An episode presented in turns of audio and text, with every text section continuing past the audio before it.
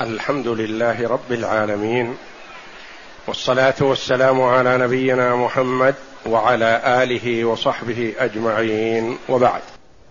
باب في تحريم التسخط بالفعل والقول. الحديث الحادي والستون بعد المئة. عن أبي موسى عبد الله بن قيس رضي الله عنه. أن رسول الله صلى الله عليه وسلم برئ من الصالقة والحالقة والشاقة. قال المصنف رحمه الله الصالقة التي ترفع صوتها عند المصيبة. الحديث الثاني والستون بعد المئة. عن عبد الله بن مسعود رضي الله عنه عن النبي صلى الله عليه وسلم قال ليس منا من ضرب الخدود وشق الجيوب ودعا بدعوى الجاهلية. هذان الحديثان في موضوع واحد. يدلان على النهي الأكيد عن التسخط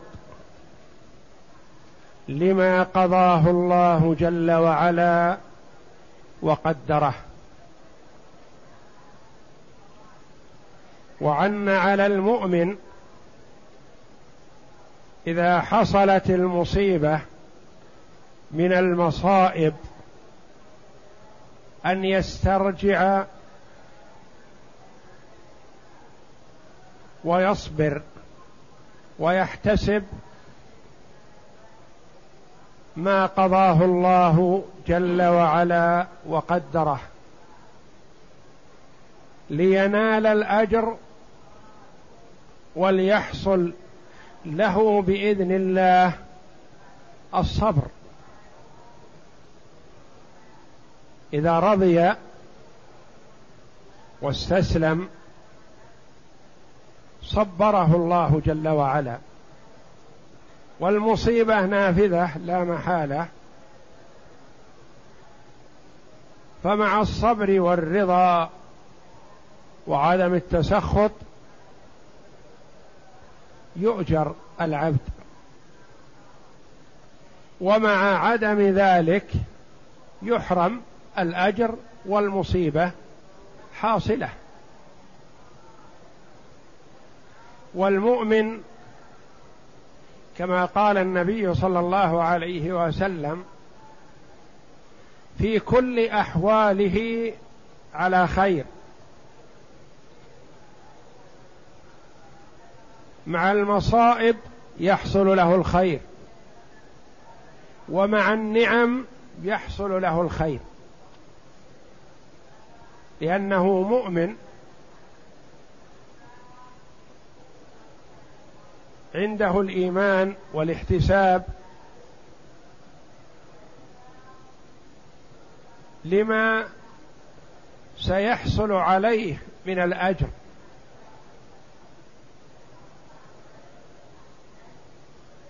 وقد يرغب المؤمن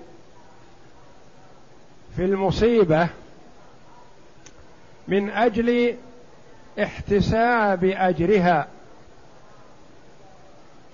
كما ورد عن عمر بن عبد العزيز رحمه الله أنه قال لابنه عبد الملك وكان رجلا صالحا تقيا ما تمنيت خصلة إلا وجدتها فيك يا بني إلا واحدة.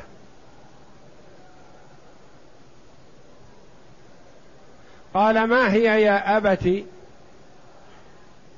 قر الله عينك بها. قال أن تموت قبلي فأحتسبك. قال الابن قر الله عينك بها. فمات الابن فاحتسبه أبوه رحمه الله ثم مات أبوه بعد ذلك.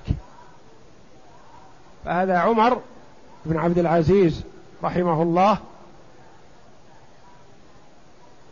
الذي ألحق كثير من العلماء عهده بعهد الخلفاء الراشدين رضي الله عنهم وأرضاهم.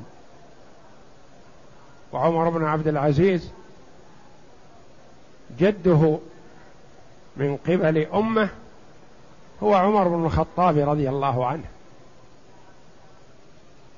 يتمنى أن يموت ابنه قبله ليحتسبه ليعظم له بذلك الأجر بالاحتساب.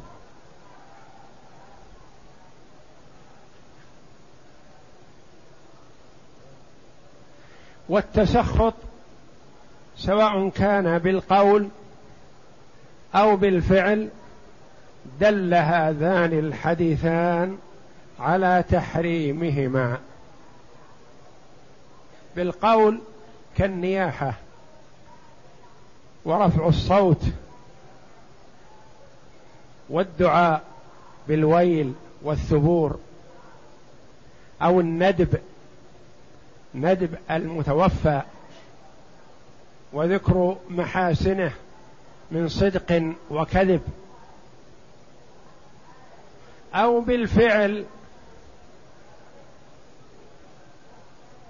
كنتف الشعر وجزه وحلقه وشق الجيب وضرب الخد ونحو ذلك من الأفعال الذميمة. وهذه الأمور من الكبائر من كبائر الذنوب. ومن المعروف أن الذنوب نوعان كبائر وصغائر. فالصغائر يغفرها الله جل وعلا بالأعمال الصالحة كما في قوله صلى الله عليه وسلم الصلوات الخمس والجمعة إلى الجمعة ورمضان إلى رمضان كفارة لما بينهن ما اجتنبت الكبائر. والأمر والمرء كلما خطأ إلى المسجد خطوة رفع له بها درجة وحط عنه بها خطيئة يعني سيئة.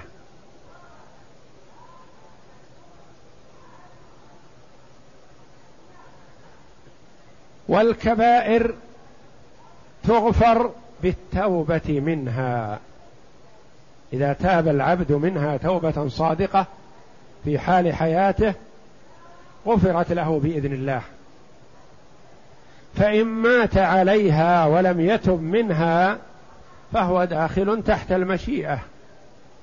إن شاء جل وعلا غفرها لعبده من أول وهلة وأدخله الجنة وإن شاء جل وعلا عذبه بالنار وطهره من سيئاته ومآل الموحد الذي لا يعبد مع الله غيره مآله إلى الجنة.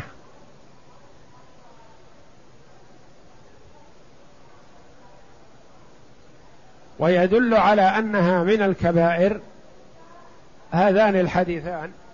وقوله صلى الله عليه وسلم في الحديث الآخر النائحة إذا لم تتب قبل موتها. دليل على أنها إذا تابت قبل موتها تاب الله عليها. إذا لم تتب قبل موتها تقام يوم القيامة وعليها سربال من قطران ودرع, ودرع من جرب والعياذ بالله. ليكون اشتعال النار بها أعظم والعياذ بالله. والجرب الحكة الشديدة.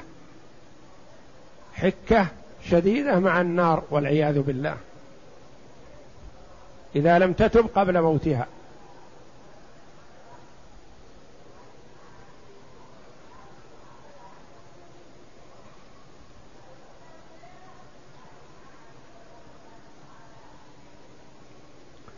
والأحاديث هذه تدل على المنع من التسخط والمنع من هذه الصفات القولية والفعلية القولية كالنياحة والندب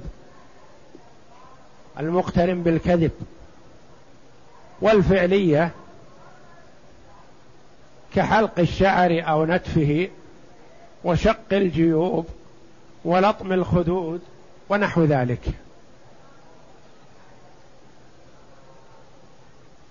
والتأثر بالمصيبة يحصل. فالنبي صلى الله عليه وسلم بكى لموت كثير من الصحابة رضي الله عنهم.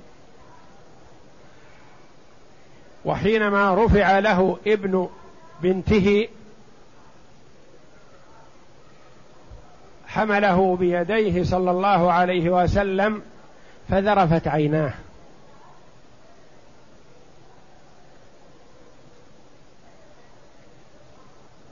وحينما مات ابنه إبراهيم قال العين تدمع والقلب يحزن. وإنا بفراقك يا إبراهيم لمحزونون.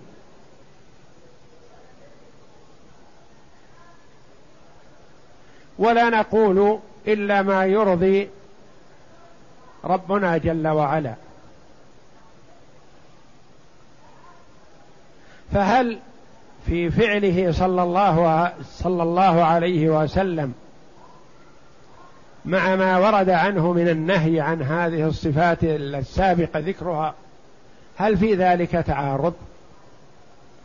والجواب لا لأنه لا تعارض ابدا يكون بين فعل الرسول وقوله عليه الصلاة والسلام فهو المشرع باقواله وأفعاله. والصحابة رضي الله عنهم سلكوا مسلكه. فتقول عائشة رضي الله عنها إنها تميز بين بكاء أبي بكر وبكاء عمر وهي في دارها لموت سعد رضي الله عنه الذي اهتز لموته عرش الرحمن.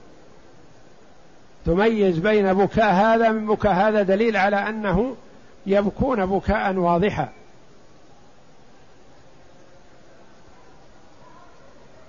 فقد يتوهم البعض أن في هذا تخالف أو تعارض وليس كذلك. وإنما كما قال بعض العلماء رحمهم الله المشروع الوسط. كفعل النبي صلى الله عليه وسلم. رفع الصوت بالصراخ والندب ولطم الخدود وشق الجيوب. هذا محرم وكبيرة من كبائر الذنوب. ويأثم به المرء إثما عظيما. وبرئ منه النبي صلى الله عليه وسلم.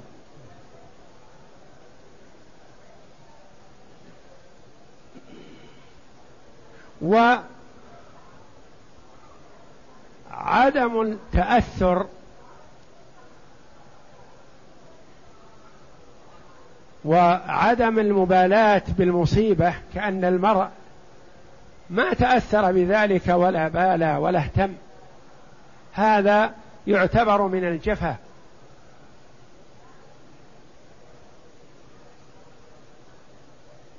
وكون المرء مثلا يضحك ويمزح ويظهر التجلد الزائد أنه غير مبالي وغير مهتم هذا من الجفا الذي لم يرد في السنة. وعدم الاكتراث بالمصيبة فالنبي صلى الله عليه وسلم تأثر من المصيبة وحزن على موت واستشهاد القرى رضي الله عنهم. وحزن حزنا شديدا على موت عبد الله بن رواحة وزيد بن حارثة وجعفر بن أبي طالب رضي الله عنهم وأرضاهم. وأظهر التأثر والحزن رضي الله عليه الصلاة والسلام. فلذا قال العلماء رحمهم الله المطلوب الوسط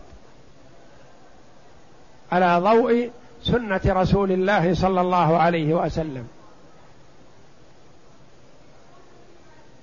فعدم التأثر لا يليق لأن هذا يعتبر من الجفا وكأنه غير مبال بالمصيبة وكأنها ما همته ولا اكترث لها.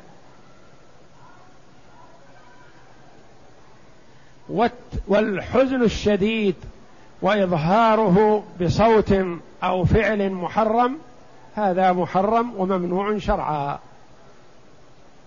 وإنما الأفضل هو الوسط. فالنبي صلى الله عليه وسلم إذا بلغ بخبر مؤثر أو محزن جلس. وظهر عليه أثر التأثر عليه الصلاة والسلام. وجلسة المتأثر تختلف عن جلسة غيره. فالمرء إذا بلغ بخبر ساءه استرجع. وفوض الأمر إلى الله. ولا بأس أن يظهر أثر تأثره بجلوسه أو بطأطأة الرأس. أو بالبكاء أو بالاستعبار ونحو ذلك من الأشياء التي تظهر عليه التأثر.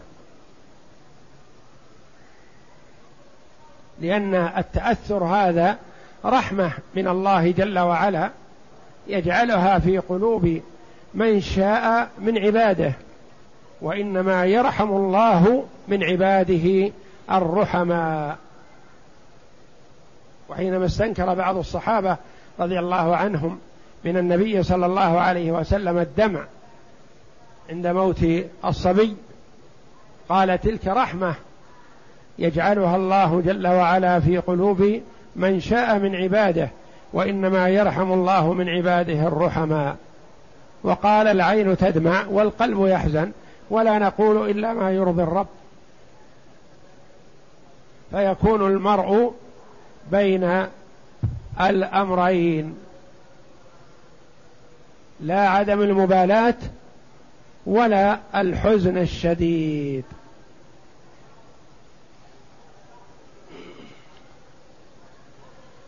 قال الزركشي رحمه الله ولا بأس باليسير من من الكلام في صفة الميت إذا كان صدقا. يعني صحيح كلام صح. ولم يخرجه مخرج النوح والنياحة. قال أحمد رحمه الله إذا ذكرت المرأة مثل ما حكي عن فاطمة رضي الله عنها في مثل الدعاء لا يكون مثل النوح. ما رواه أنس لما ثقل رسول الله صلى الله عليه وسلم جعل يتغشاه الكرب فقالت فاطمة وكرب أبتاه. فقال الرسول صلى الله عليه وسلم ليس على أبيك كرب بعد اليوم. إذا لحق بربه سلم من الكروب كلها.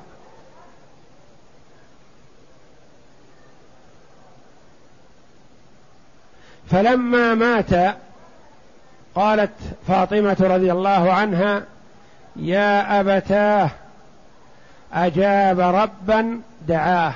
صحيح هذا كلام حق.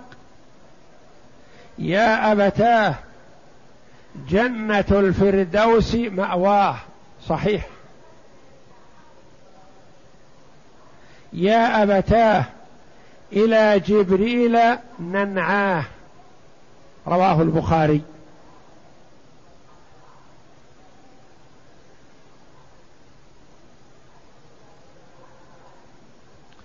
إذن فالاعتدال في الأحوال هو المسلك الأقوم. فمن أصيب بمصيبة عظيمة فلا يفرط في التجل فلا يفرط في الحزن حتى يقع في المحذور. يعني من النياحة والندب المحرم. ولا يفرط في التجلد حتى يفضي إلى القسوة والاستخفاف في المصيبة وقدر المصاب. يكون المرء مثلا توفي أبوه وهو يشتغل في تجهيزه ويمازح من باب التجلد ولا يظهر شيئا من التأثر هذا غير مطلوب ولا ينبغي لأن هذا من الاستخفاف بالمصيبة ومن القسوة والجفاء.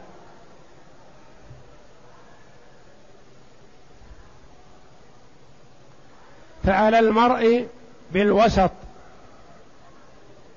ليقتدي برسول الله صلى الله عليه وسلم في ذلك.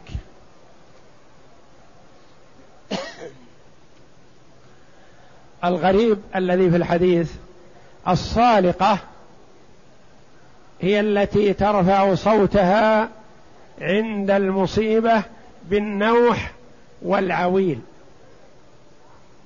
يعني تصرخ. ترفع صوتها أو تصيح أو تندب تنادي.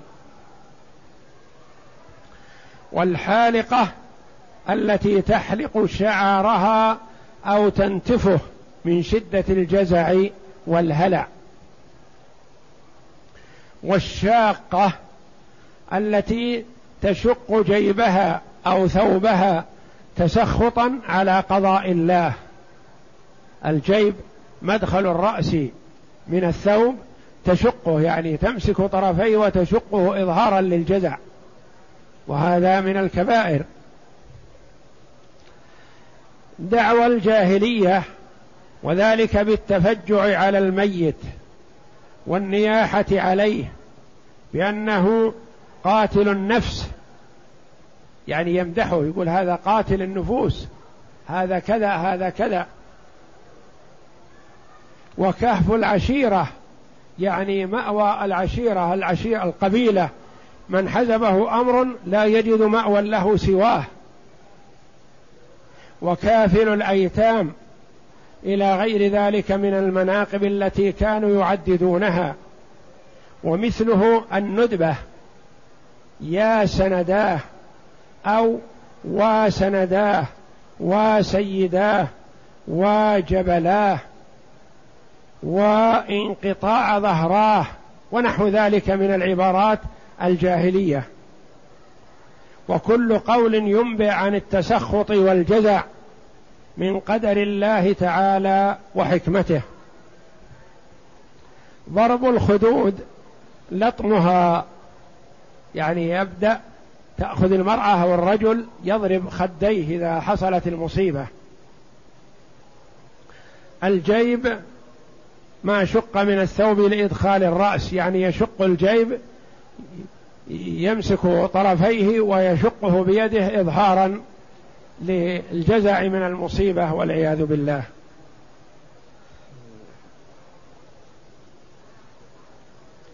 ما دل عليه الحديث تحريم التسخط من أقدار الله المؤلمة وإظهار ذلك بالنياحة أو الندب أو الحلق أو الشق أو غير ذلك كحث التراب على الرأس ونحو ذلك.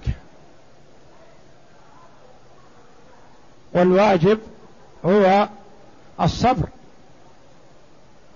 والصبر ثلاثة أنواع.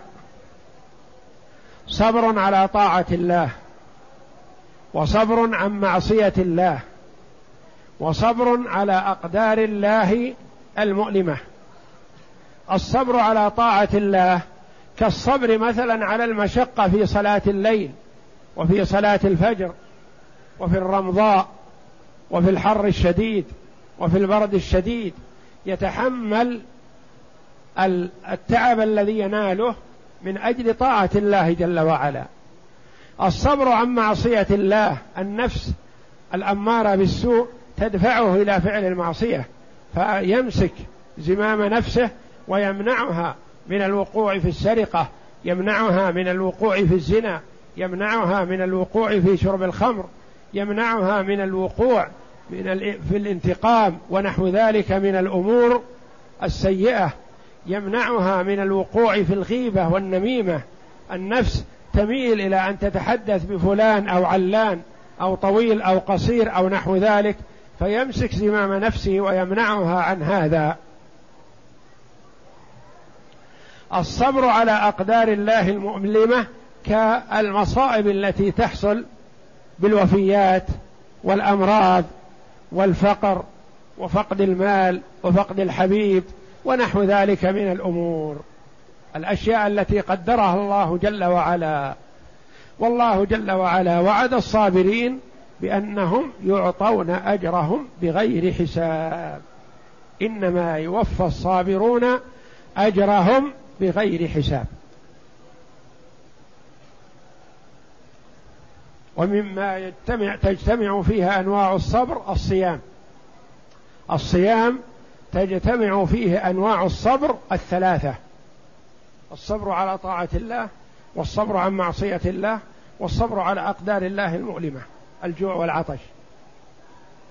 ولهذا جاء في الحديث الصحيح كل عمل ابن آدم له الحسنة بعشر أمثالها يقول الله جل وعلا إلا الصيام فإنه لي وأنا أجزي به. ثواب الصيام لا يقدر قدره إلا الله جل وعلا.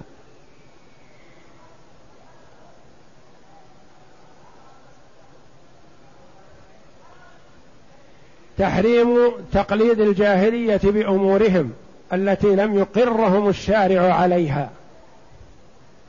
التي لم يقرهم الشارع عليها لأنه ليس المراد اجتناب كل ما كان من فعل الجاهلية لأن من أفعال الجاهلية مما كان العرب يتفاخرون به مثلا الكرم والإيثار والشجاعة ونحو ذلك من الصفات الحسنة هذه أقرها الإسلام ورغب فيها. المنهي عنه ما كان من أفعال الجاهلية مما لم يرضه الإسلام. ومن جملتها يعني الأفعال التي لم يقرها الإسلام دعاويهم الباطلة عند المصيبة. يعني يمدحون الرجل بما ليس فيه. أن هذا الفعل وهذا القول من الكبائر لأن النبي صلى الله عليه وسلم تبرأ ممن عمل ذلك. والنبي صلى الله عليه وسلم لا يتبرأ ممن عمل سيئة من الصغائر. الصغائر تقع من كل شخص إلا من عصم الله من الأنبياء صلوات الله وسلامه عليهم.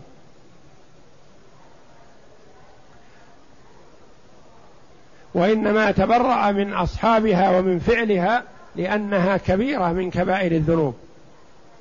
ولا يتبرأ صلى الله عليه وسلم إلا ممن فعل كبيرة.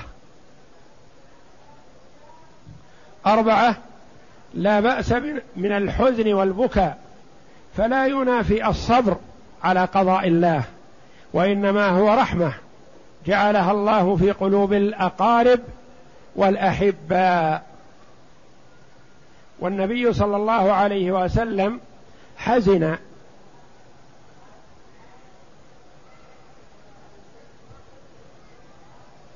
وذرفت عيناه وقال لا نقول إلا ما يرضي الرب وإنما هو رحمة. وبعضهم استحب البكاء. لأن النبي صلى الله عليه وسلم بكى على بعض الصحابة.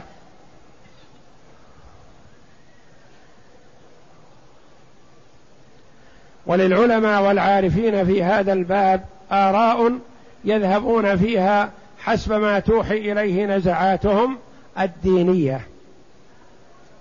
يعني أن الناس يتفاوتون في هذا والمطلوب كما ذكرت سابقا الاعتدال. والوسط. إظهار التأثر والامتناع عن المحرم. يعني كون الإنسان لا يبالي بالمصيبة هذا جفاء. وكون الإنسان يجزع عند المصيبة ويقول أو يفعل ما لا يحل هذا محرم. فيكون المرء بين بين.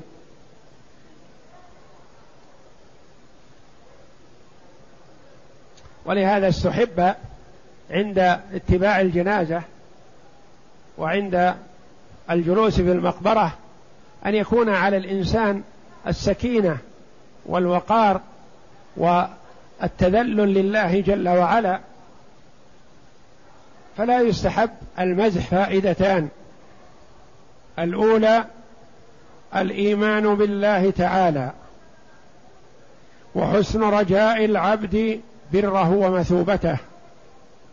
ظل ظليل يأوي إليه كل من لفحته سمائم الحياة المحرقة فإنه يجد فيه الراحة والأنس يعني الإيمان بالله والرضا بقضاء الله وقدره والتصبر.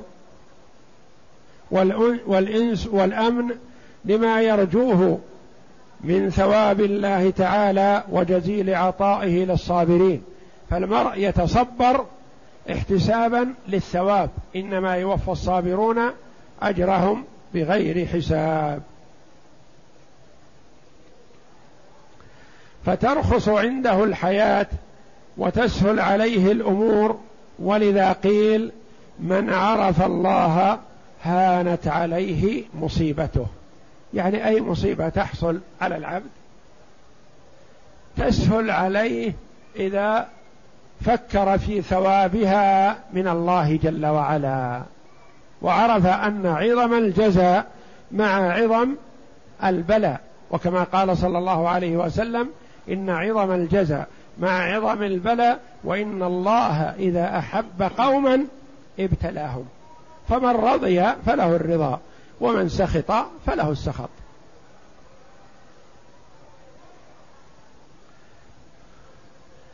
والنبي صلى الله عليه وسلم قال عجبا للمؤمن إن أمره كله عجب. إن أصابته سراء فشكر. كان خيرا له. وإن أصابته ضراء فصبر. كان خيرا له. وليس ذلك إلا للمؤمن. لأن المؤمن كل أموره خير. إذا حصلت عليه المصائب صبر واحتسب فأجر. وإذا حصلت له النعمة شكر وحمد الله فأجر. فهو في كل أحواله مأجور. والفاجر والمنافق والعياذ بالله في كل أحواله آثم. فهو إذا أصابته المصيبة تسخط وأظهر الجزع وعدم الرضا بقضاء الله وقدره واعترض على أحكام الله جل وعلا فيأثم مع حصول المصيبة. وإذا حصلت له النعمة أشر وبطر وتكبر وتعاظم واستعان بهذه النعمة على معصية الله جل وعلا فأثم بذلك فهو آثم في الحالين والمؤمن مأجور في الحالين والحمد لله على ذلك. وإن أصابته ضرا فصبر كان خيرا له وليس ذلك إلا للمؤمن.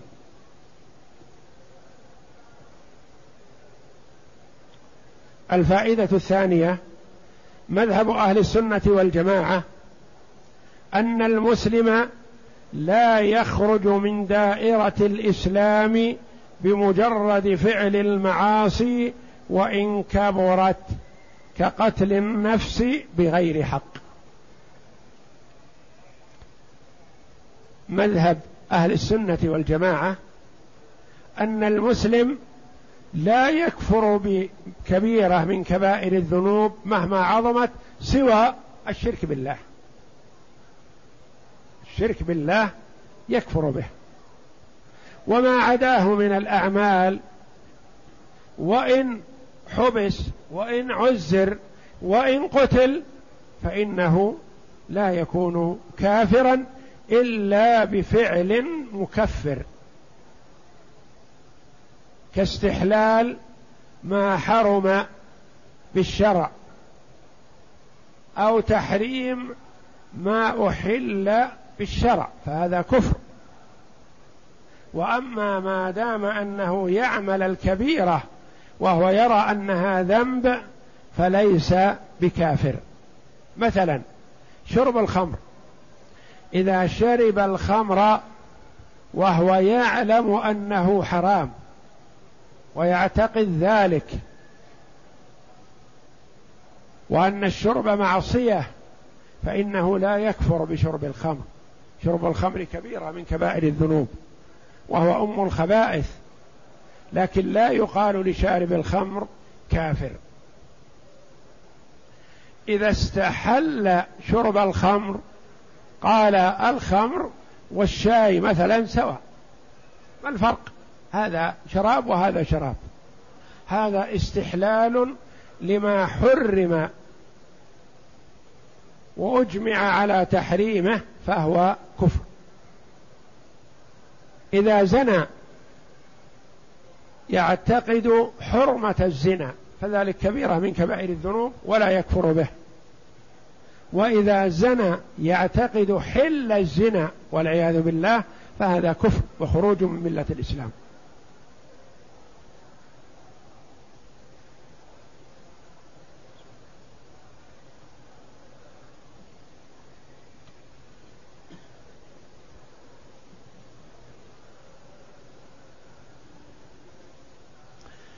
ويوجد كثير من النصوص الصحيحة تفيد بظاهرها خروج المسلم. من الإسلام لفعله بعض الكبائر. وذلك كهذين الحديثين مثل قول صلى الله عليه وسلم أنا بريء من الصالقة والحالقة والشاقة. وقول أبي موسى الأشعري رضي الله عنه أن رسول الله صلى الله عليه وسلم برئ من الصالقة والحالقة والشاقة. وقول عبد الله بن مسعود رضي الله عنه عن النبي صلى الله عليه وسلم قال ليس منا من ضرب الخدود وشق الجيوب ودعا بدعوى الجاهلية. هذان الحديثان ظاهرهما يدل على أن من فعل هذه الأفعال فإنه خارج عن ملة الإسلام. وللعلماء رحمهم الله في معناهما أقوال كما سيأتينا. ويوجد كثير من النصوص الصحيحة تفيد بظاهرها خروج المسلم من الإسلام لفعله بعض الكبائر وذلك كهذين الحديثين. ليس منا من ضرب الخدود وشق الجيوب إلى آخره وأن النبي صلى الله عليه وسلم برئ من الصالقة والحالقة إلى آخره. ومثل لا يؤمن أحدكم حتى يحب لأخيه ما يحب لنفسه وحديث والله لا يؤمن والله لا يؤمن. والله لا يؤمن. من لا يأمن جاره بوائقه. وحديث لا يزني الزاني حين يزني وهو مؤمن وغير هذا كثير من الأحاديث. وقد اختلف العلماء في المراد منها فمنهم يعني من العلماء رحمهم الله من رأى السكوت عنها وقال تمر كما جاءت. وذلك أنه يراد بها الزجر والتخويف فتبقى على تهويلها وتخويفها ولا تؤول. تبقى هكذا ويقال هكذا قال النبي صلى الله عليه وسلم. يقال من فعل هذا كافر نقول لا لا يكفر لكنه متوعد بهذا الوعيد.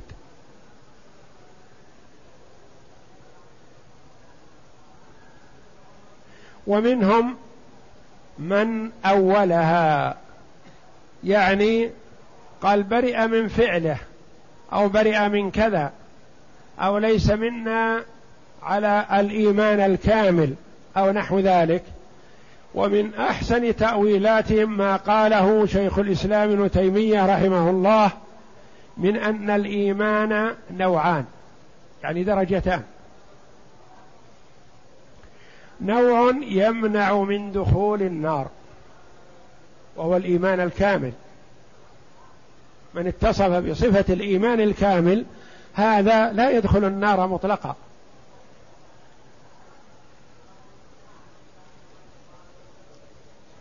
ونوع لا يمنع من الدخول ولكن يمنع من الخلود فيها. يعني مؤمن لكنه فاسق.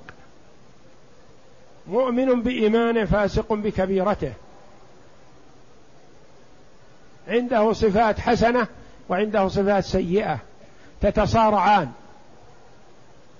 مثل هذا قد يدخل النار لأفعاله السيئة ولكنه بفضل الله ورحمته لا يخلد في النار ما دام يشهد أن لا إله إلا الله وأن محمدا رسول الله ومات على الإسلام.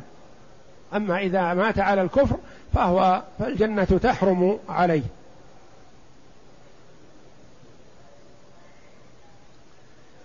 فمن كمل إيمانه وسار على طريق النبي صلى الله عليه وسلم وهديه الكامل فهو الذي يمنعه إيمانه من دخول النار.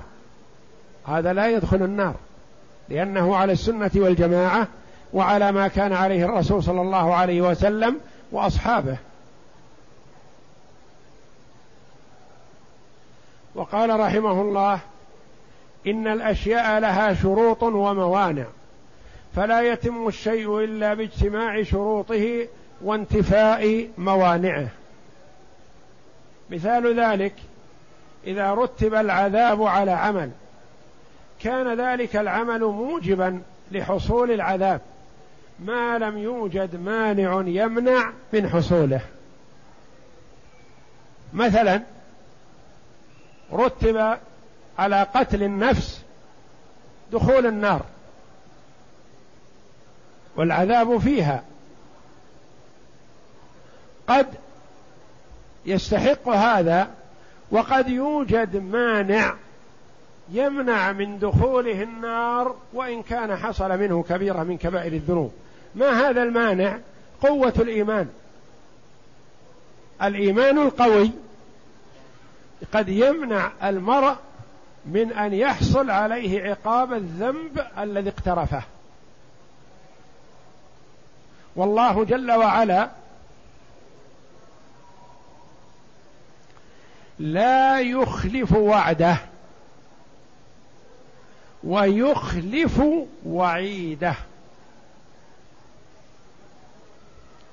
لأن الوعد كرم ولا يخلفه الله جل وعلا. وعد من مات مؤمنا أن يكون من أهل الجنة. هذا لا يخلفه الله جل وعلا. توعد من قتل نفسا بغير حق فإنه في النار. قد يخلفه الله جل وعلا لأن إخلاف الوعيد كرم وجود. فالكريم من الناس لا يخلف وعده. إذا وعد ما أخلف. ويخلف وعيده. إذا توعد شخص مثلا لإساءة حصلت منه قد يخلف يتجاوز يسمح. يعفو ويمدح بهذا.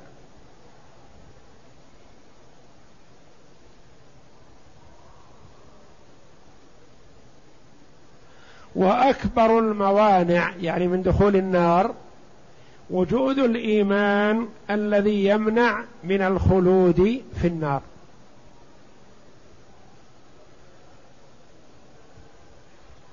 قد يعمل العمل الذي يستحق عليه الدخول النار لكن يوجد مانع يمنعه من الدخول أقوى من هذا الموجب.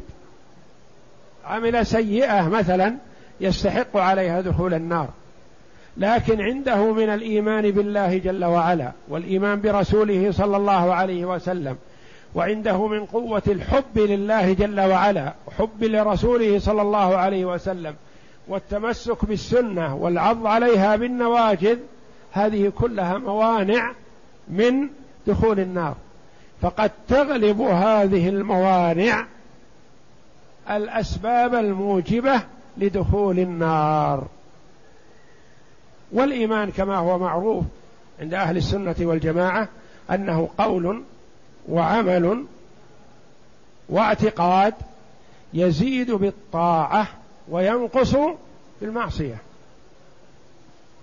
فليس إيمان الأمة سواء إيمان أبي بكر رضي الله عنه. لو وزن بإيمان الأمة كلها لرجح. إيمان شخص بإيمان الأمة لرجح لقوه إيمانه رضي الله عنه. شيء في قلبه كما قال بعض السلف ما سبقهم أبو بكر بكثرة صلاة ولا صيام ولكن بشيء وقر في قلبه وهو الإيمان الكامل.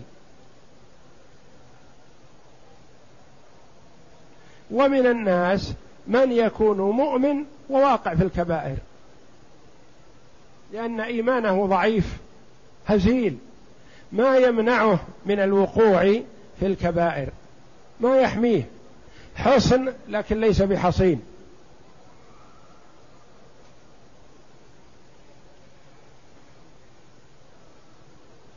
والمسلم والمؤمن الواقع في الكبيرة يقال مؤمن بإيمانه فاسق بكبيرته.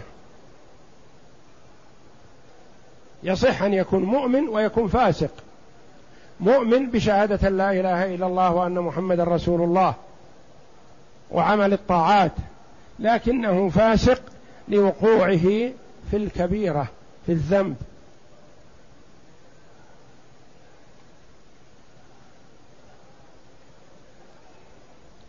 فهذان الحديثان وما ماثلهما يدلان على تحريم النياحة وأشباهها مما يدل على التسخط على قضاء الله وقدره. وعلى المؤمن إذا ابتلي بمصيبة أن يتذكر ما أمر به النبي صلى الله عليه وسلم بأن يقول إنا لله وإنا إليه راجعون. اللهم أجرني في مصيبتي واخلف لي خيرا منها. تقول أم سلمة رضي الله عنها لما مات أبو سلمة زوجها رضي الله عنه وكان من السابقين إلى الإسلام وممن هاجر الهجرتين هاجر إلى الحبشة ثم هاجر إلى المدينة وتوفي رضي الله عنه في المدينة. لما مات وحضره النبي صلى الله عليه وسلم تذكرت قول النبي صلى الله عليه وسلم فقالت إنا لله وإنا إليه راجعون. اللهم أجرني في مصيبتي.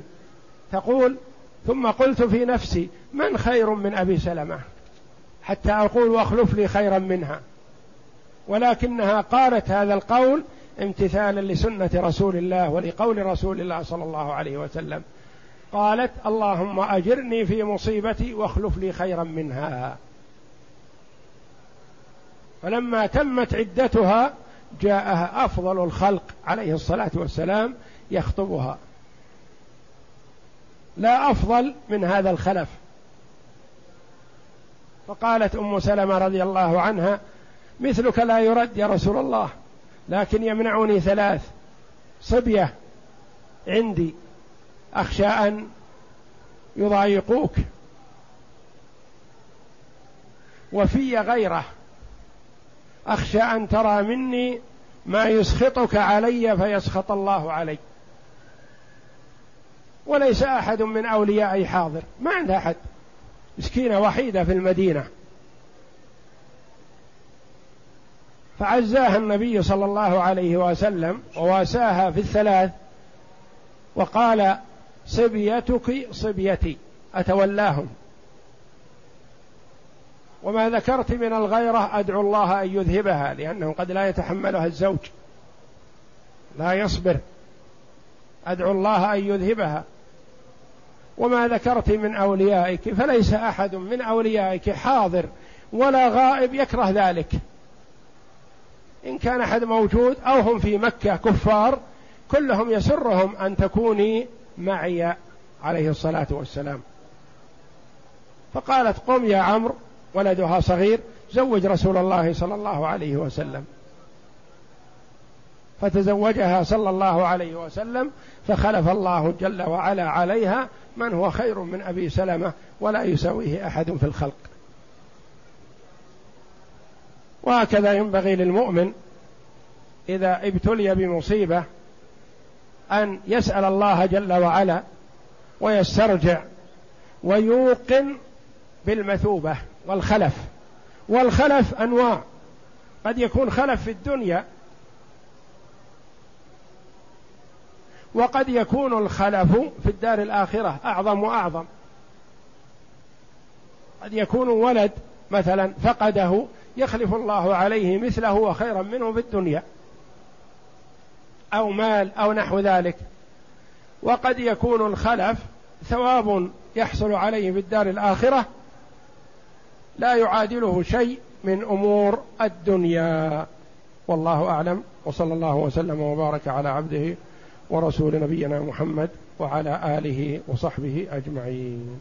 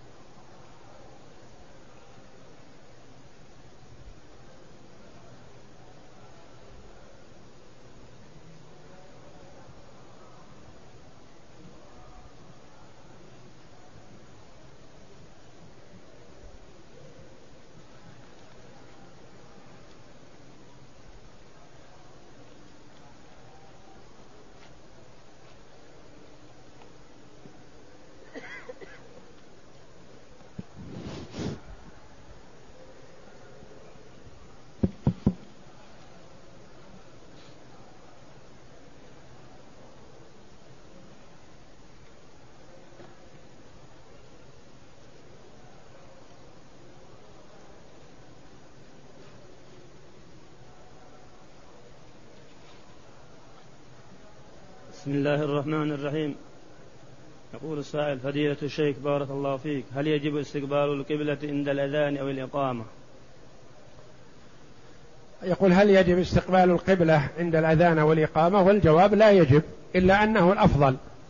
ويستحب في الأذان عند الحيعلتين أن يلتفت يمينا وشمالا. وله في هذه الحال أن يلتفت يمينا في حال قول حي على الصلاة ثم يلتفت شمالا في قوله الآخر حي على الصلاة وله أن يلتفت يمينا في الحي على حي على الصلاة حي على الصلاة كلها يمين وحي على الفلاح حي على الفلاح كلها شمال. وهذا استحبابا لا وجوبا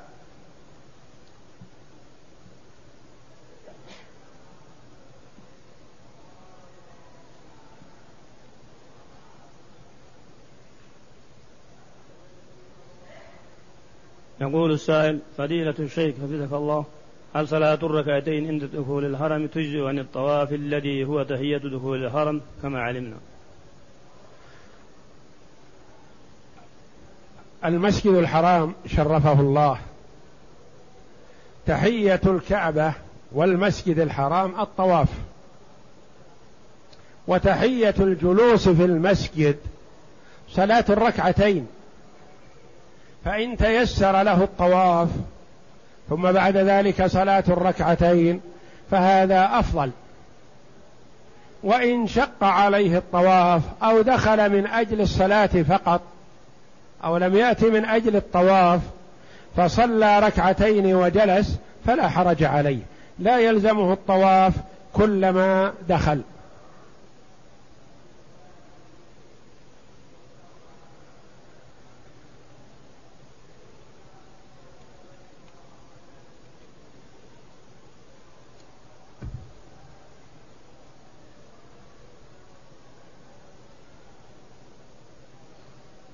سائل يقول قدم مكة بغير نية العمرة.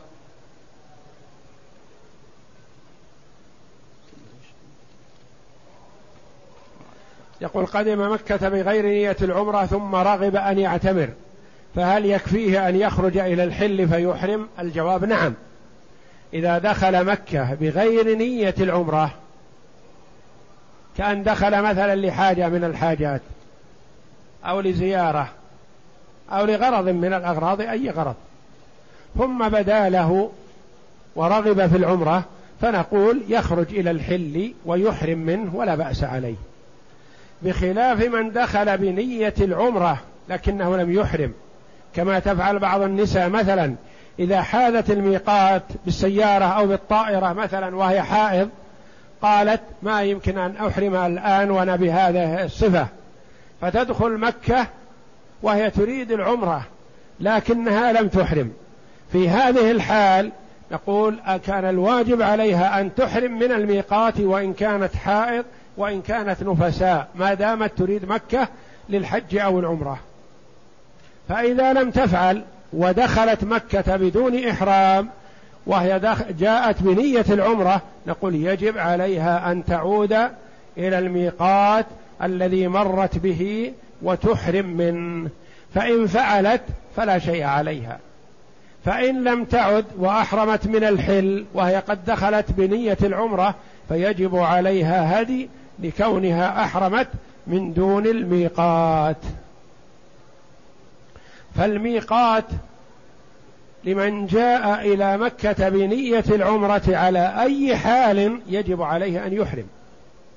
ولا يجوز له أن يؤجل الإحرام لغرض من الأغراض. كما يفعل بعض الناس مثلا يأتي من أي جهة يريد جدة يقول أريد العمرة ولكني أريد أن أجلس في جدة يوما أو أكثر أو شهرا أو أسبوع أو أقل أو أكثر. فإذا جلست في جدة ما شئت أحرمت من جدة ودخلت. نقول لا لست أنت الذي تحدد ميقاتك. ميقاتك محدد من قبل المشرع صلوات الله وسلامه عليه. ما تقول أريد أن أذهب إلى جدة فإذا عزمت على دخول مكة أحرمت؟ نقول لا. أحرم من الميقات الذي حدده الرسول. وادخل جدة أو غيرها واجلس ما شئت. يوما أو يومين أو ثلاثة أو عشرة أو ما شئت وأنت محرم.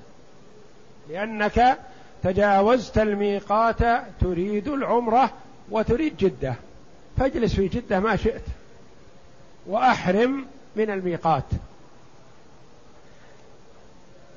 فإذا أخر الإحرام من الميقات وأحرم من جدة نقول في هذه الحال يجب عليه هدي.